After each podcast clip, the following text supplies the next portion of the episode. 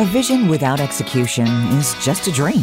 Welcome to Transformative Experts with Chris Elias. Like the show title says, Chris speaks with transformative experts and business leaders who share their successes, failures, and leadership tips that will help you transform your business into a success story. Now, here's your host, Chris Elias. Good morning, everyone. Welcome to Transformative Experts. Um, got a great show as usual for you today. Today I have Brian. Um, I've got Brian Reese with me.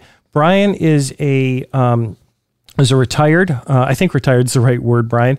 Brian's a retired um, Air Force captain. Uh, has seen action, um, veteran through and through, and has a number of incredibly great stories. Brian, um, thanks for being with us today. Thanks so much for having me. It's, you're you're close. So in the military, they say retired if you served 20 years or more. Got it. If you if you left anywhere before 20 years, they'll they just say that you were separated. So I was a captain separated. I did did about six years active duty.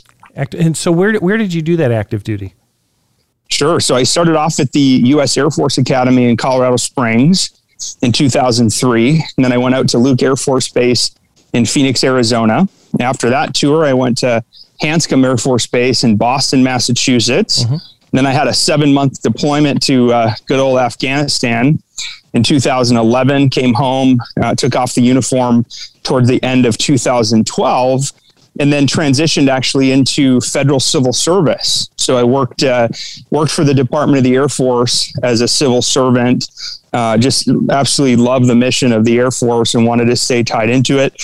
Um, I've always had the entrepreneurial bug though, and really saw the need to serve veterans and their families and to help them get their disability benefits that they've earned for their service. And so I started a, uh, a full service education company in 2016 called VA Claims Insider.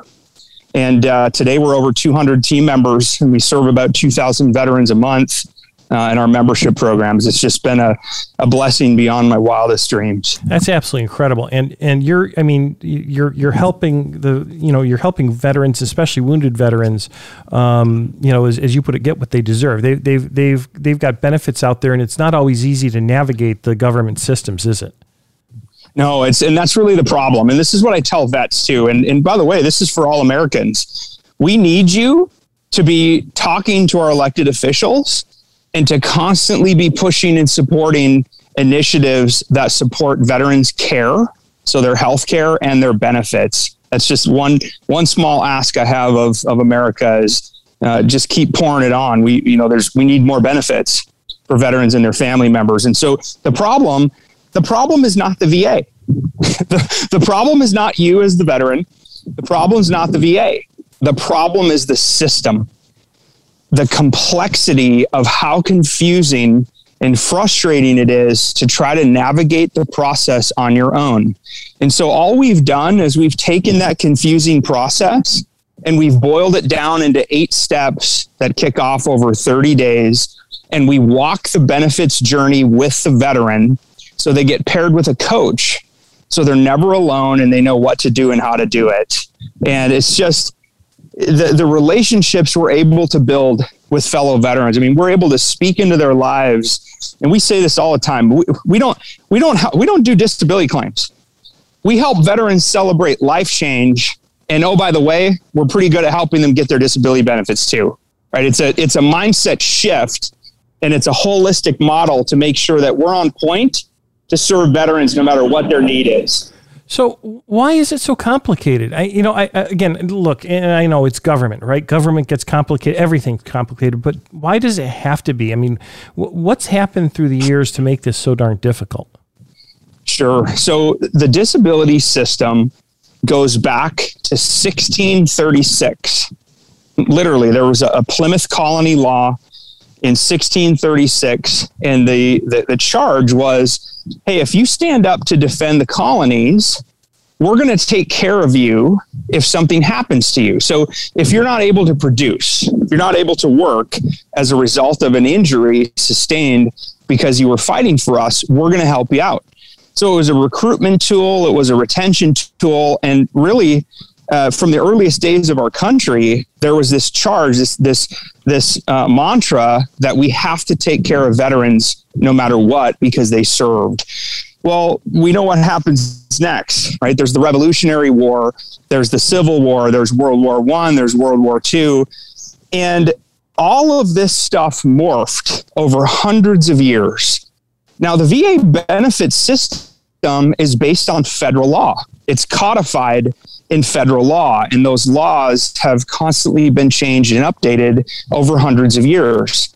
So, what started off as a 10 page law is now about a you know 7500 page law. Wow. So the process has just become so confusing and convoluted over time that i mean it's it's confusing for somebody who's a quote unquote expert. I mean i'm constantly learning. I've got i've got about 10,000 hours now uh, over the last 12 years serving veterans handling my own claims researching writing etc and i have to stay on top of my game every day because a law changes, a new bill is passed, the VA announces some new regulation. It's a it's a wicked uh, weave and blend of law, of case law. So there's all kinds of Court of Federal Claims case law precedent that comes out, and then there's all these regulations that change within the government that dictate how veterans get their benefits. So the, the process is just, you know, you've probably heard the term a, a wicked problem problem. The, the, the VA yeah. system, the VA system is a wicked problem that's just become even more wicked over time. Does anybody want to reform it? I mean, it, it just, you know, when you add complication, you add cost and over the long yep. run, you know, you, you, know, the people who, who should be getting the benefit, they're the ones that end up suffering. They suffer because of yep. time, complication, and you know, sometimes it, this I, this will sound conspiracy theorist, but sometimes I think the government builds makes these things complicated just to wear people down, so not everybody comes after what they're trying to get. It, it's an interesting theory. Um, you know, I, I tend to I tend to look at it this way I don't necessarily think that the VA is trying to not give veterans what they deserve. I, I really truly believe that there's good humans on that side who are legitimately trying to help veterans. They're just playing by the rules of the game that they've been dealt. And it's difficult for them. I mean, the, the yeah. claim adjudicators, it's hard for them. And so you asked a really important question, though uh, I'm blessed to be able to be on some of these calls with uh, the House Veterans Affairs Committee, the Senate Veterans Affairs Committees. We speak to a lot of uh, House reps and senators about the VA, about some of these bills and things that are needed to help change the system. And I'll tell you, this past year, for the first time, we're actually hearing from staffers and elected officials that they're open to VA reform. Um, we don't we don't know what that looks like yet, but it's been way too long. Uh, massive reform is needed, and we want to be part of the solution. I mean, that's what we keep telling these elected officials: is regardless of the impacts, positive or negative, it has on our business, we want to reform the system so that veterans can get what they deserve faster. We can save the American taxpayer money because it's about them too. It's it's even bigger than the veterans. It's about making sure that the right amount goes to the right person because this is taxpayer money we're talking about. Yeah. Yeah. Well, okay, so so you started this up, and this was this was kind of an entrepreneurial push for you, and obviously we always try to share entrepreneurial stories. Um, you know, this this spark um, started sometime earlier in your life, right? I mean, at some point, you know, the, you you got this entrepreneurial bug, and um, even throughout the military, you had um, there there came this point of time. So I'd like to kind of explore the history a little bit and um, and, yeah. and, and see what's there because because we have a lot of people who listen to the show that that um, oh, maybe they want to be entrepreneurs. I, I sometimes I, I, think you can't just choose to be an entrepreneur. I think that there are certain things that kind of come into play, um, yeah. and, and, lessons, and, and and you don't you don't learn unless you lose a few times. Um, you know, tell me a little bit about. I mean, so why why did you decide to to go into the military to begin with? Yeah. So uh, let, me, let me be clear about being an entrepreneur. I mean, I, I was I was born an entrepreneur. I mean, uh, entrepreneurship called me, not the other way around. Yeah. From a from a very very young age, you know, I was the kid who was MacGyvering certain things. I don't know if you remember the show MacGyver, mm-hmm. you know, always trying to create and build cool stuff in the backyard and trying new ways to build a fort and how to do this and how to take apart an engine and put it back together. It was just a, a very curious kid, um, wanted to know the way things worked uh, and more importantly, why they worked or why they didn't. And one of my earliest entrepreneurial stories, it's actually kind of funny to reflect on now. And I think it's actually a good lesson for parents. It's a great lesson for parents of how do you cultivate an entrepreneurial spirit within your own kids? Um, you know, maybe set some left and right parameters for them, but you don't stifle who they are. And this story happened to me when I was in, I think I was in about third grade. And, you know, again, the entrepreneurial bug got me. I noticed there was a problem in our school that problem was we had all these kids that wanted candy and there were no candy stores, there were no candy shops, there was no ability for kids to get candy at school. There were no vending machines or anything like that. So I had this idea that I was going to take the little bit of money I'd saved up for mowing lawns and I was going to buy a whole bunch of candy and I'd buy it in bulk and I would create a little store out of my school locker. And so, you know, I became known as the candy guy and basically, I was running a very profitable candy store out of my school locker in third grade. So I bet the school and, loved that, right? Yeah. And, and that went really well right up until the principal found out. And so, so the principal, you know, calls my parents in, you know, forces me to shut down the store, had a conference, you know, they were talking about, you know, massive suspension, et cetera, et cetera. And in the way that my mom and dad handled the situation, is the way that I think, like, if I could, I would encourage all parents to handle this way. Instead of them getting upset, because the, the principal was was a little bit ticked off, instead of my parents getting upset, they turned it into what can we use for good to teach Brian a lesson that, hey, someday his creativity and his entrepreneurship is going to help change the world and save a lot of lives, right? It's just maybe this particular uh, incident is not what he was destined to do, but there's a lesson to be learned. And so I remember my parents talk. I mean, I'm in the principal's office. I can picture myself sitting there, and my mom and dad are in there talking to the principal, and he was talking about, you know, how many days should he be suspended and blah blah blah. And my dad actually pipes up. I remember this, and he looks at the principal and he says, "You know, I got to tell you," he said, "That's you know, he was pretty creative." pretty innovative to you know really identify a problem and then uh, and then solve it. I mean, that's really at the heart of entrepreneurship is you identify a problem and you offer a solution.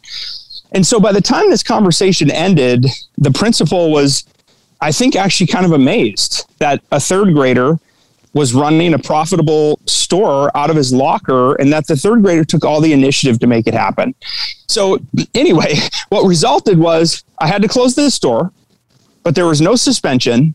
And I remember when we got back in the car, we started leaving. I remember my dad, he wasn't even mad. He just turned around and he looked at me and he said, My son, I'm really proud of you. Someday, this lesson is really going to sink in with you in your life, and you're going to help a lot more people. I mean, that's in third grade.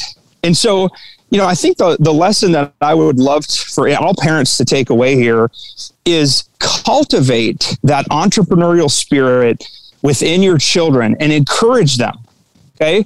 Because it's never over unless you quit. And sometimes all you need is that spark, that mom and dad who loves you, who are proud of you, who can encourage you. And you never know what that one conversation might do for that little boy or girl. It may change their life and the lives of many others. What a great story. Um, you know, do, do, you ever wonder if that if that principal was alive today? Maybe, maybe he is. I don't know. I mean, um, if, if he could benefit from the story of what, what's become of you since then. Oh, I, am sure he'd be blown away. And the funny thing, though, is I'm not I'm not sure if he'd be surprised. I think he'd be I think he would be super proud and impressed and blown away. Yeah.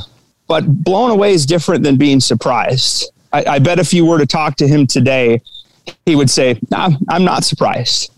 Yeah, just maybe, just maybe. I mean, I think I think you can see sparks like that. I mean, if I think about my childhood friends that that all had that kind of wild spirit, you know, did different things. You know, all of them have have kind of built and done something on their own and it's it's just it's yeah. it's great to see. And you know, it's funny because you know Facebook allows everybody to connect when that didn't exist when when I was in school. Um, but sure. but now we get to see what everybody's doing, and um, and it does raise a question though as to whether or not anybody can be an entrepreneur. Um, you know, is is entrepreneurialism really? Is it a spark? Is it something that's within you, or is it something that can be taught? I'm sure it can be cultivated if it's there, but if the seed isn't there, can it actually be cultivated? You know, yeah. Yeah, that's that's interesting, and I have thought a lot about this, and I actually distinguish uh, when when you use the word entrepreneur, I distinguish it a little bit differently, maybe than other people do. And the way that I distinguish it is there's a huge difference, in my opinion, between founder and entrepreneur. Yes. And yes. and I think that I think it's a it's a worthwhile distinction to make because so can we, I think can we do this, yeah, Brian? I hate to cut you yeah. off, but we're we're actually up on our first break. Um, okay, yeah. So, so I think this is this is going to be a good topic to get in, and so so everybody stay tuned. We're going to be back in just a couple of minutes, and um, when we come back, let's let's we're, we're going to dig in a little deeper into this difference between a founder and an entrepreneur because I, I think this is a great great theory. So uh, we'll be right back. Become our friend on Facebook. Post your thoughts about our shows and network on our timeline. Visit facebook.com forward slash voice America. True results happen where culture meets execution. The Execution Culture, co written by our host, Chris Elias, is designed to make your company smarter, faster, and stronger by sharing real world advice on culture, leadership, and execution. It's time to transform your business with the help of the Execution Culture. The book is available now on Amazon. Click the link on the show page.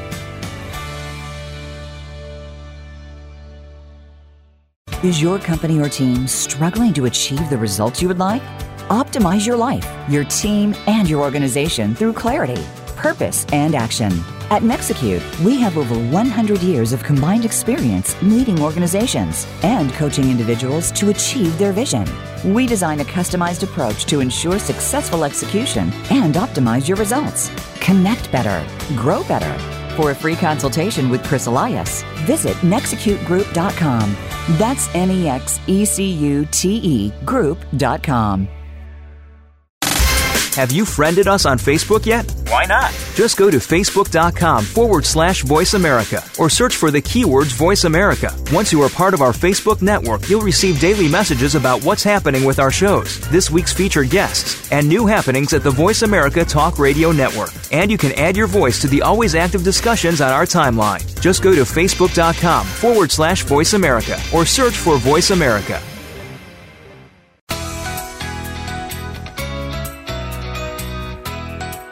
This is Transformative Experts with Chris Elias. If you have a question or a comment about the show, please send an email to listener at transformativeexperts.com. Now, back to Transformative Experts. And we're back with Brian Reese. So, Brian, just before we went to the break, we were going down this great path about the difference between entrepreneur and a founder. I'd love to hear your theory on this. Yeah. So when I think about a founder, and, and the, a founder is really what I am yes, I'm an entrepreneur, but I'm a founder first. And the, the, the difference, I think, is the founders are what I call pioneers. They're your visionaries. They're the creators. They're typically the ones with a pretty insane tolerance for risk. Uh, we have zero ability to accept the status quo. Uh, the only constant is change, and and that's just sort of how we live our lives, and that's how we see the world. I mean, sometimes I call it the founder's curse. Uh, it, it's I don't think it's actually a curse, but basically, like I can't go anywhere without trying to fix and reinvent things. Yeah, I mean, I, I can't that. even go. I I can't even go into a restaurant if I see inefficiencies or I see something that needs to change. It's like I have to take action. Like I can't ignore it. And so I think that there are a very small number of folks who I would describe as your hardcore founders. And those are the, the folks I just mentioned. Those are typically your people who will take a wild idea and they'll go all in on it. Right? They're your they're your Steve Jobs. Yeah. They're the they're the folks who who found companies and movements that truly change the world. And and so that's that's how I would categorize a founder. Then when I when I say entrepreneur, I think anybody can be entrepreneurial. In fact, when I was in the military, and we can talk if you want later about my path into the military and why I chose that. Sure. But in the military, I functioned as an entrepreneur. I was constantly fixing things, reinventing processes, coming up with new ideas. How can we acquire this product or service faster, better? How can we make sure we get a better technical spec?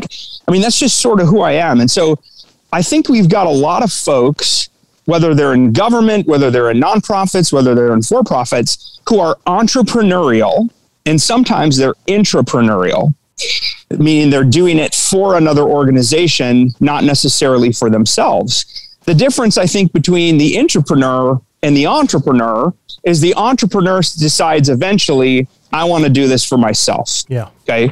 Well, guess what? You can be an entrepreneur and be a franchise owner, right? I mean, you might get the bug and say, you know, I've always had this passion to serve people great food.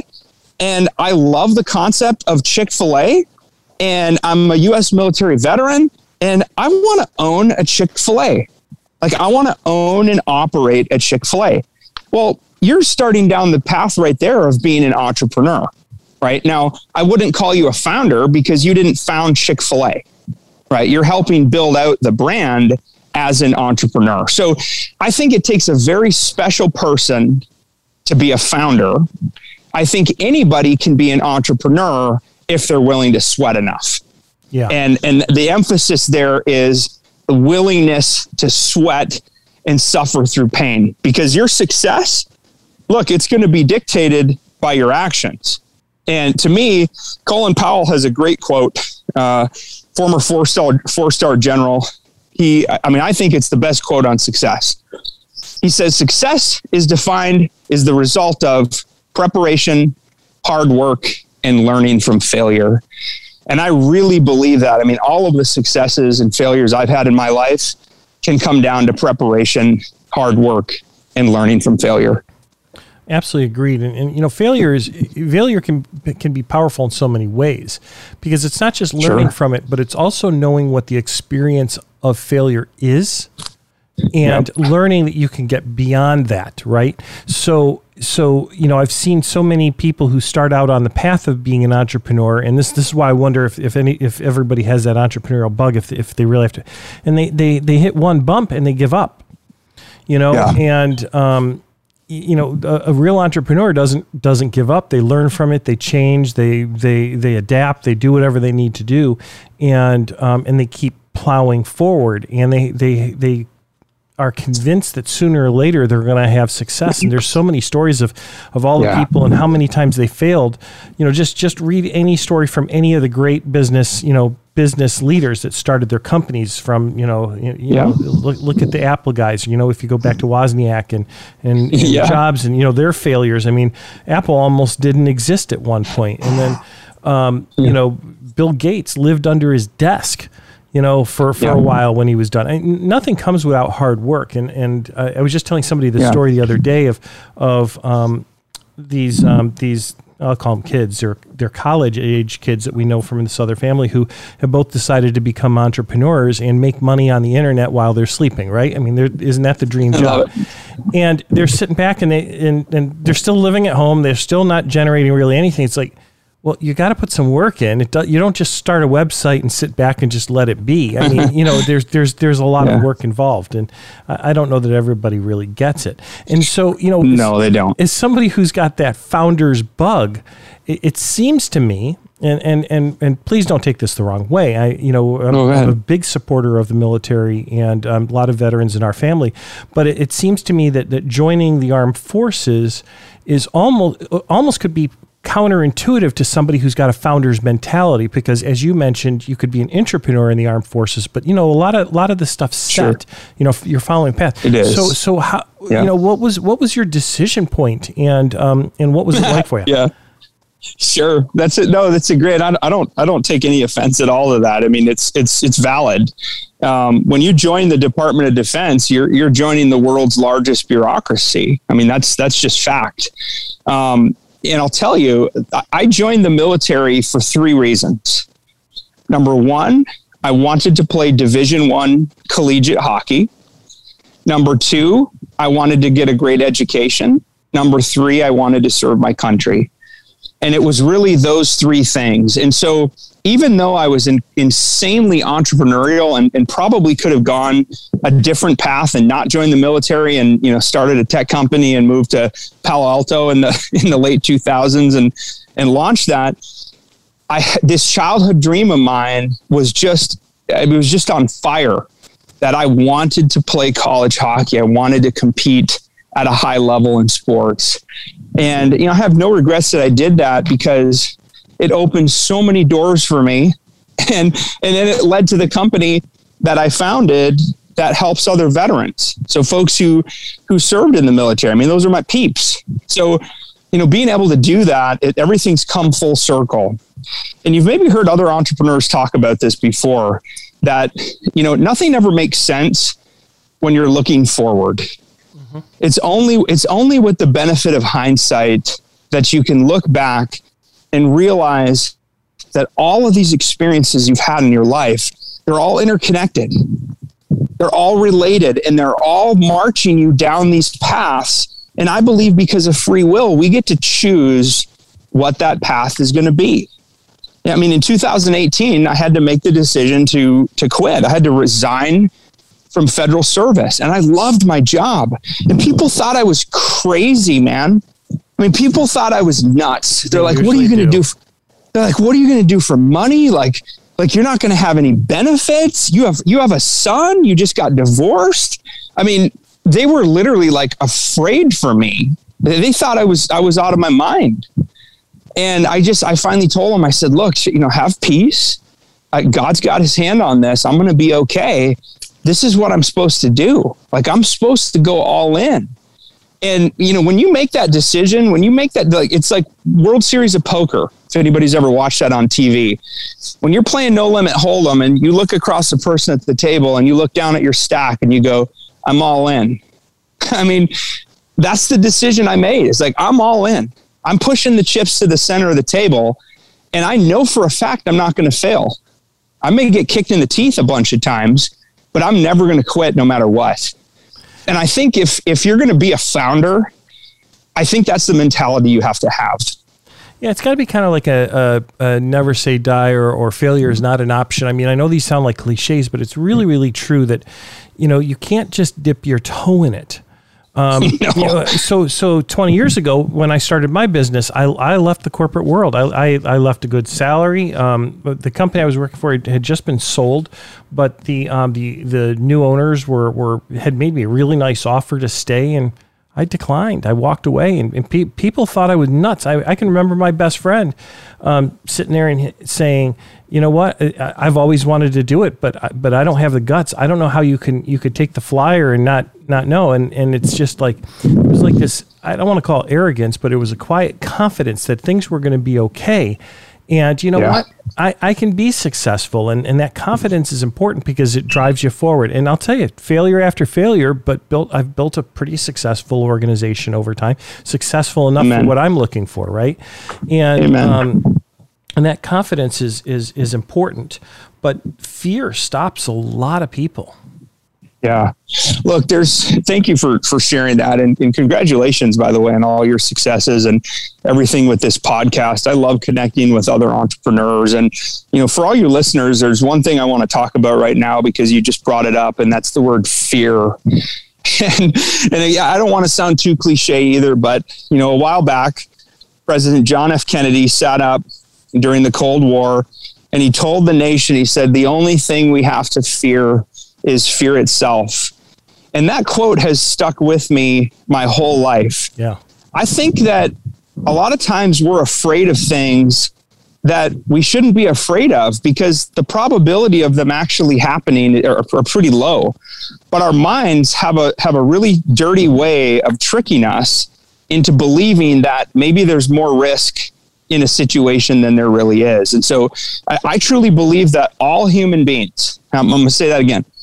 I believe that all human beings have a certain level of fear of failure and or fear of success. Yes. Now this is just this is just amazing for me. And, and people sometimes I say fear of success and they're like, what are you talking about? That I, was my problem. Yeah. I know exactly Early what you're talking on, about. I mean, I've experienced fear of success from people left and right. They almost self sabotage or you know, it's like, oh my God, what happens if this works? I'm sorry I interrupted, but to me, the fear of success is huge. Uh, keep going. I'm sorry. It's no, you're good. It's, it's, it's, look, and I'm going to share a personal story. Okay. I'm not some superhero that's got it all together. I got PTSD. I've got a bipolar disorder. I've thought about committing suicide in the past. I've been an alcoholic. I've been a drug addict. I've been through a divorce at 34 years old. Um, you know, look, life happens. Stuff is going to happen to all of us. And there's something I learned.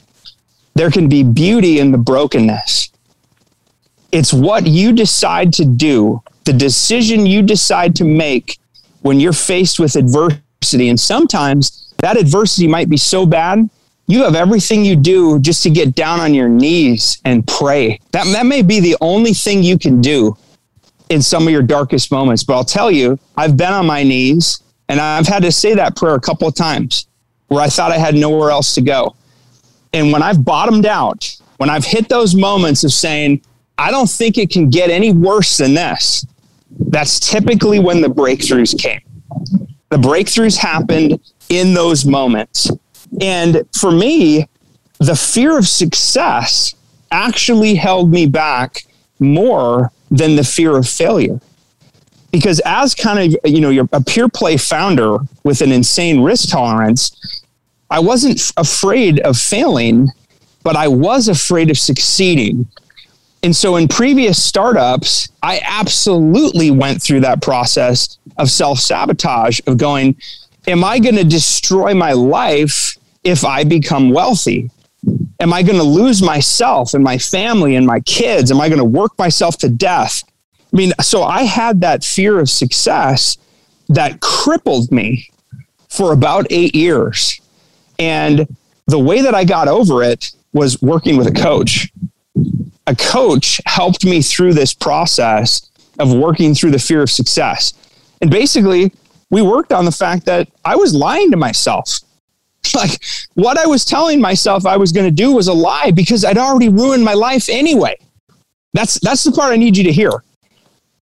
I was worried about the kind of human I was going to become if I accumulated wealth. But I actually already destroyed my life before I had wealth. So I was literally feeding myself a lie.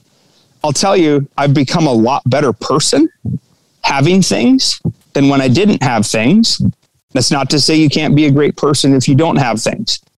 But I've been able to maximize impact. I've been able to give so much money away and pour my heart and soul into people. We've been able to help veterans get off of drugs and alcohol. We've been able to help veterans restore their marriages before divorce. We've stopped veterans from killing themselves. I tell you that this is something I'm really passionate about.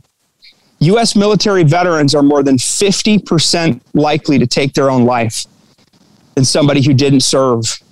And we're on a mission to change it. I mean, it's one of our social whys that we go right after. And, and the underlying root cause there is mental health, which we're passionate about. So, my point in sharing all of this is it's going to be scary. You're going to deal with either fear of failure and or fear of success. It happens to everybody. The question is, what are you going to do about it? That's the question you have to answer is are you going to do something about it or are you going to quit? That's the difference. So this is this is super powerful stuff. We're already up on our next break, so um, I, am gonna we're gonna keep this conversation going in just a couple of minutes. So stay tuned, everyone. Become our friend on Facebook. Post your thoughts about our shows and network on our timeline. Visit facebook.com forward slash voice America. True results happen where culture meets execution. The Execution Culture, co written by our host, Chris Elias, is designed to make your company smarter, faster, and stronger by sharing real world advice on culture, leadership, and execution. It's time to transform your business with the help of the Execution Culture. The book is available now on Amazon. Click the link on the show page.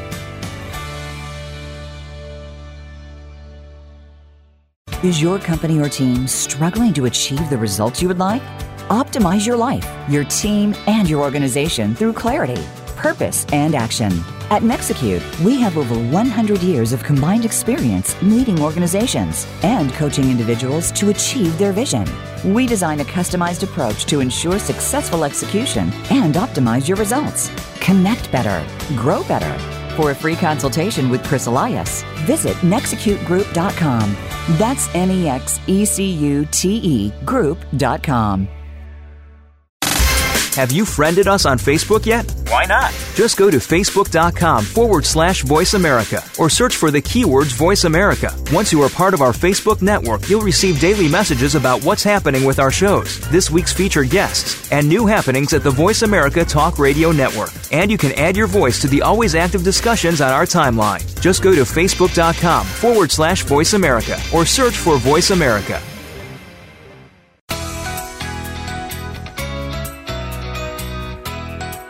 This is Transformative Experts with Chris Elias. If you have a question or a comment about the show, please send an email to listener at transformativeexperts.com.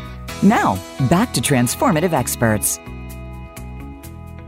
So we're back one last time with Brian Reese. And so, Brian, just before the break, I mean, you know, you're talking about really the decision to take action right? Um, that, that's yeah. how I would describe it. Oftentimes, when I've coached people, you know, it's it, there is this kind of need for a decision to decision to, to take action. But you have to recognize that that decision is important. Uh, you, you mentioned, um, you know, you mentioned your own struggles, you know, alcoholism and, and, and drug addictions for one.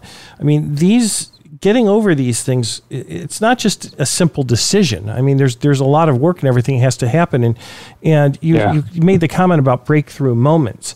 And I wonder, you know, do you, I wonder if you could share a story or two of, of whether it was when when you were trying to break the the drug addiction or alcohol.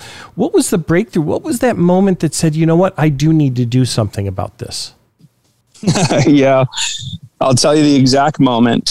Um, for anybody who who drinks alcohol, and by the way, I'm not an alcohol hater. Um, lots of lots of folks around me still drink, um, and I have no issue with it.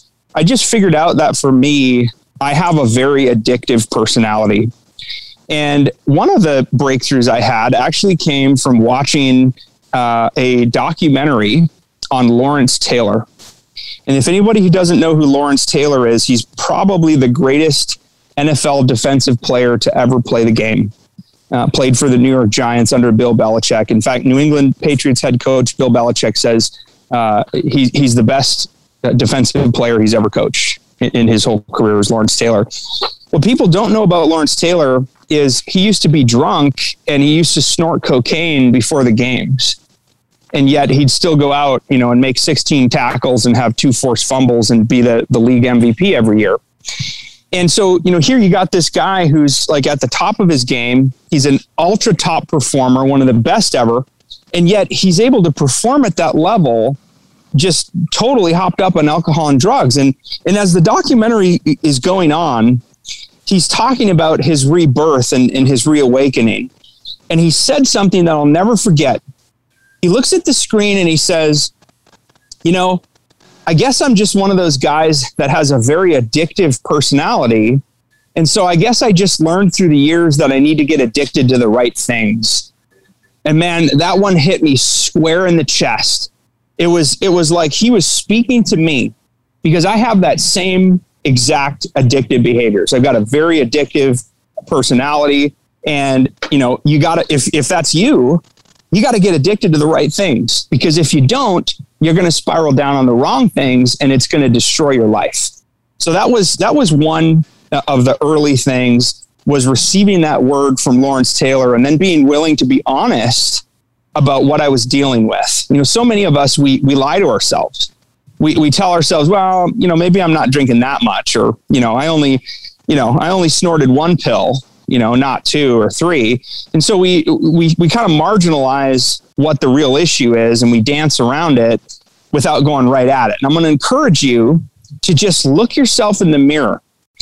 And if you're doing something that is not helping you personally, professionally, in your relationships, mentally, spiritually, if there's something you're addicted to that's not contributing to success in your life, just give yourself a minute, give yourself the grace, forgive yourself, and then stop doing it for a short period of time and see what happens.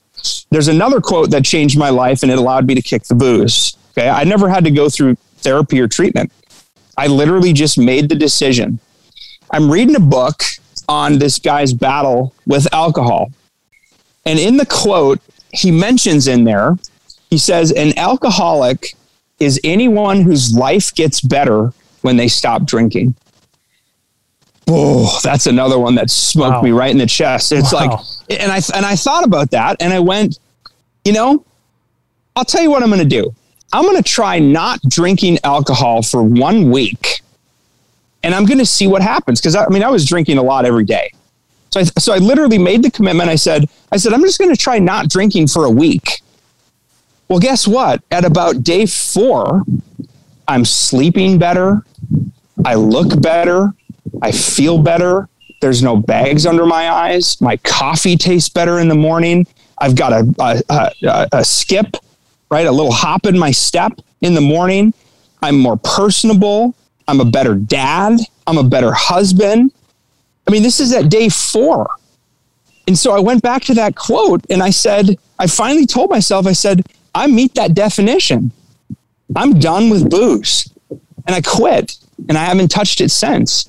And so, you know, it's it's I think there's there's all these little signs, there's these little moments and nuggets that are going to get dropped on us throughout our life.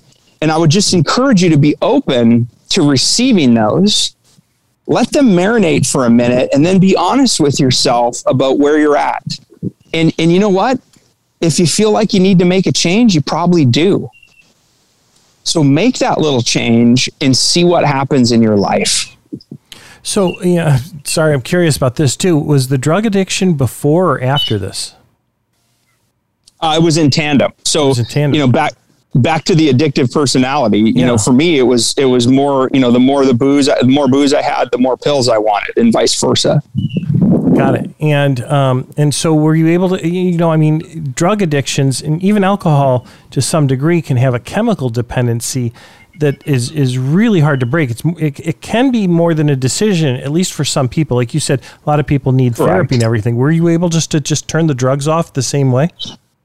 I, I was. I'll tell you, my my drug of choice was Klonopin So you know, with some of my mental health issues, I became you know horribly addicted to a fast acting anti anxiety medication called Klonopin. And, you know, looking back on that, I had a lot of doctors who had no problem writing me scripts. And, you know, somebody along the line should have said, you know, hey, this guy's been on Klonopin for four years.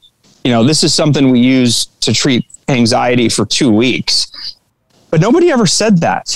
and so, you know, I'm not, I'm, it's, look, I'm not going to fault them. I mean, I'm, I'm not going to blame them for it. But it sure, certainly raises eyebrows and questions, or at least it should. Um, but what happened is, um, after I quit the booze, uh, similar to the drugs, I went, you know what, I got to quit this too, because because I'm doing too much of this, and I don't think it's helping. I think it's hurting. And so I remember going into my doctor at the VA, and I said, you know, I'd like to switch to an anxiety medication that's more sustainable long term. And he looked at me and he said, okay, what do you want to do? And I said, well, I think we should end the Klonopin. And he goes, I agree. So, so I mean, literally, it, it was that fast. The the Klonopin was gone. We, we did a, a, a, tapering plan. So I didn't just go cold turkey on the Klonopin. We we, we worked it down. Uh, you know, cut the pill in half, then cut the pill in half again, and that happened over a period of months. Uh, but eventually, I, I just quit taking it um, and decided that I don't need it anymore. So, uh, but for anybody out there listening too, you know, alcohol and drug addictions can be unbelievably powerful. And, you know, I'm not at all advocating that you should try to quit on your own. Uh, if you can, awesome. Uh, most folks are, are typically going to need some therapy, sometimes even inpatient therapy. And you know what? That's okay. Right? I'm giving you permission to go do it. It's not a sign of weakness, it's a sign of strength. And no truer words have been said. You know, uh, and so so here you are. You had that. You you mentioned you went through divorce. You know, you've had a lot of things um, go on, and yet you're still successful. I mean, you you've been knocked down so many times. What kept you from giving up? God, honestly, and, and look at whatever you believe. I really don't care what you believe. We we live in a free country. I'll tell you what I believe because I believe that there are going to be moments in your life where you are not going to be capable of getting through it on your own. You might not even be able to get through it on your own with other people. And so then you have to ask yourself the question well, what do I do then? And I think that's where your faith and that's where your spirituality comes in. And for me, it's a big part of my life. When I was younger, it wasn't always a big part of my life. Uh, in times of success, typically been a huge part. So uh, I see direct correlations between faith and spirituality and success. So, you know, in building your organization, then, I mean, you know, it seems to me like I, I, think story is such an important part of all of us, right? And sure. and it allows for a certain amount of empathy and, and tie. And you know, certainly you can bring forth enough stories and experience that you know a, a wounded veteran in particular could trust you right? I mean, trust doesn't always come sure. easy to people who've been through it, especially when they're when they're being dealt with by people who've never been in their situation. Um, you know, yeah. you, you, mentioned that your organization, I think you said uh, over 200 people now, 200 people yeah. helping out. Um, you know, who do you hire? Are, are, these people all veterans as well? I mean, how, how do how do they build the empathetic bridge with with the veterans that are really suffering? Yeah, I'll tell you who my favorite hires are. My, my favorite hires are our former clients. nothing gives me more satisfaction than a veteran finds us. We serve them, we support them, we help them celebrate life change. They finally get their VA benefits that they've earned for their service. And then de- what happens with some of them is the process ends, the program ends, and they don't want to leave and all of a sudden something ignites within them where they go you know i loved working with my coach. I loved that this coach cared about me and gave back to me. You know what? I kind of lost myself after i took off the uniform. I want to be around my peeps again. I want to serve other vets and then those folks will typically reach out and say hey are y'all hiring coaches because I'm willing to start at the bottom. I want to learn how to do this because I want to serve fellow vets and I would bet I would bet well over half of our coaches. It's probably more like seventy five percent of our coaches are former clients. And so, you know, when you're a former client, you remember some of the roadblocks and just kind of how you felt, some of the things that were holding you back or standing in your way. You remember those things when you start serving clients who come to you. And so, you know, look, I think I think leadership is ultimately about influence.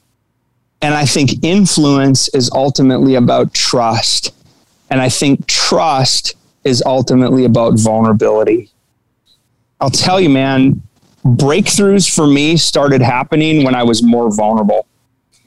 And what I mean by that is, you know, I don't, I don't mean you have to go run out on the street and start telling everybody your baggage. That's not what I mean when I use the word vulnerable.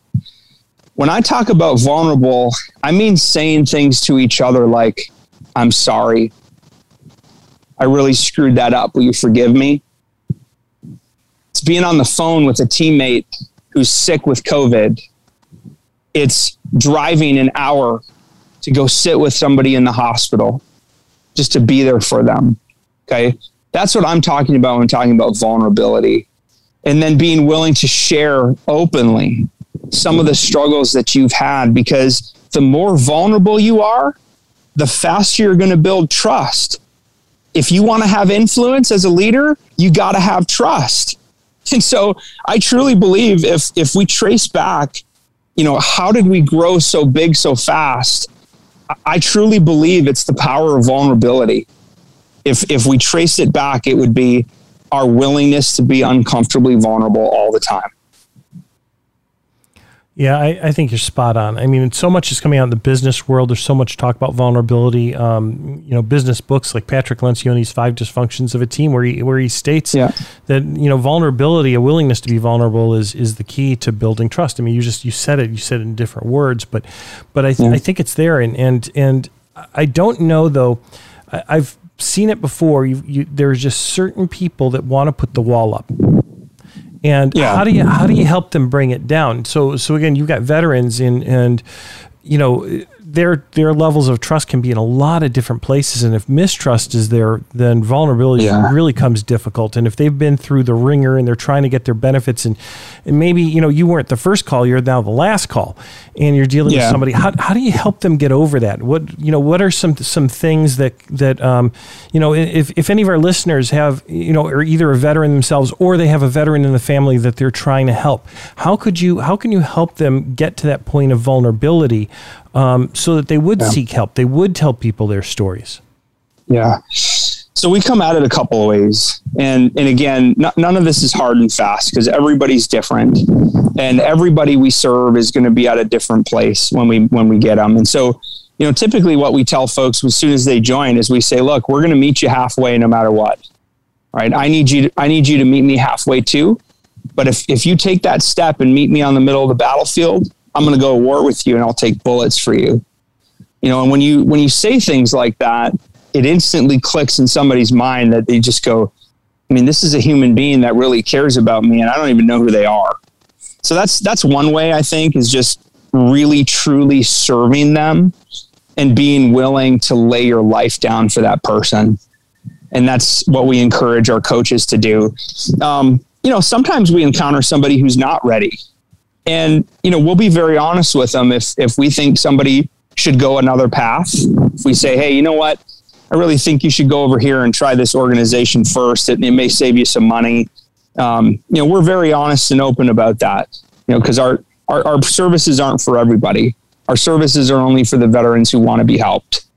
And, and sometimes folks aren't. Sometimes they're not ready. The the one thing I found though, and I'll, I'll close with this, and then if you have uh, any more questions, I'm happy to answer. But one of the things that we get a lot here is veterans come into our program reluctantly because of a mindset problem that they're having. And that mindset problem is they're telling themselves in their own brain that they don't deserve this. Hence the title of the book, You Deserve It veterans literally we tell ourselves and that some of this is ingrained in us in the military culture we are trained to take care of everyone else except ourselves. And so all of a sudden you're a veteran and now you have to take care of yourself and we don't know how to do that because we're used to taking care of everybody else. So some of what we do is is we help the veterans overcome a mindset issue. We actually give them permission. So i'll have a lot of first exploratory calls and i'll say hey I just want to make sure I'm, I'm clear with you. You wore the uniform of, of our country. Is that correct? Yes, I did. Is it true that you deployed to Iraq? Yes, I did. Okay. So, look, I want to help you with something. I'm giving you permission right here, right now, to get every penny of benefits you've earned for your service because you know what? The American people want you to have that. If that doesn't work and the veterans still can't get over it, I'll tell them this don't do it for you, do it for your family. And that's typically, uh, very rarely have I seen it not work past that point. Yeah. Um, but, but I think it starts with, you know, again, being vulnerable, being willing to lay your life down for that person, and then meeting them on that battlefield wherever they are, giving them permission because they're probably telling themselves they don't deserve it. And if that doesn't work, you tell them, don't do it for you, then do it for your family. Brian, that's great advice. And unfortunately, we're out of time. I wish we could keep going. You know, um, yeah, it was fun. Yeah. So for any of the listeners out there that that, that want want more, uh, certainly you can always um, you can always uh, track me down. You know, track our team down through listener at uh, transformativeexperts.com, and we'll make a connection for you. But Brian, if they want to find you or your organization, um, would you please just spell out the the website? Give us the website and spell it out. Sure. Yeah, you can just go to VA Claims insider.com. If you want, you could even just open Google and type VA, Victor Alpha, claims, C L A I M S, insider.com. Yep, all is one word. And then um, the the book you mentioned it. It's it's called You Deserve It. Is it? It's available on Amazon. I'm assuming. Yep, it's so you deserve it. The definitive guide to getting the veteran benefits you've earned. Uh, we hit number one Amazon bestseller in 11 categories. is crazy. Um, so blessed to serve y'all. You can get it on Amazon, Barnes and Noble. You can get paperback, ebook. Uh, it's available in other boutique outlets as well. Excellent. Again, so so you know, hopefully all of you have heard, have have learned a lot today. I mean, we've talked about it, some great stuff around entrepreneurialism and and and everything else. But but if you are a veteran, if you do have a veteran in the family, anybody who needs some help, help is out there. And uh, Brian is one of many resources. But but certainly, you know, take a look at his organization, take a look at the book. Brian, thanks again for for being with us today. You're welcome. Thanks so much for having me. Okay, everyone, that's uh, that's it for our time today. So until next week, uh, take care.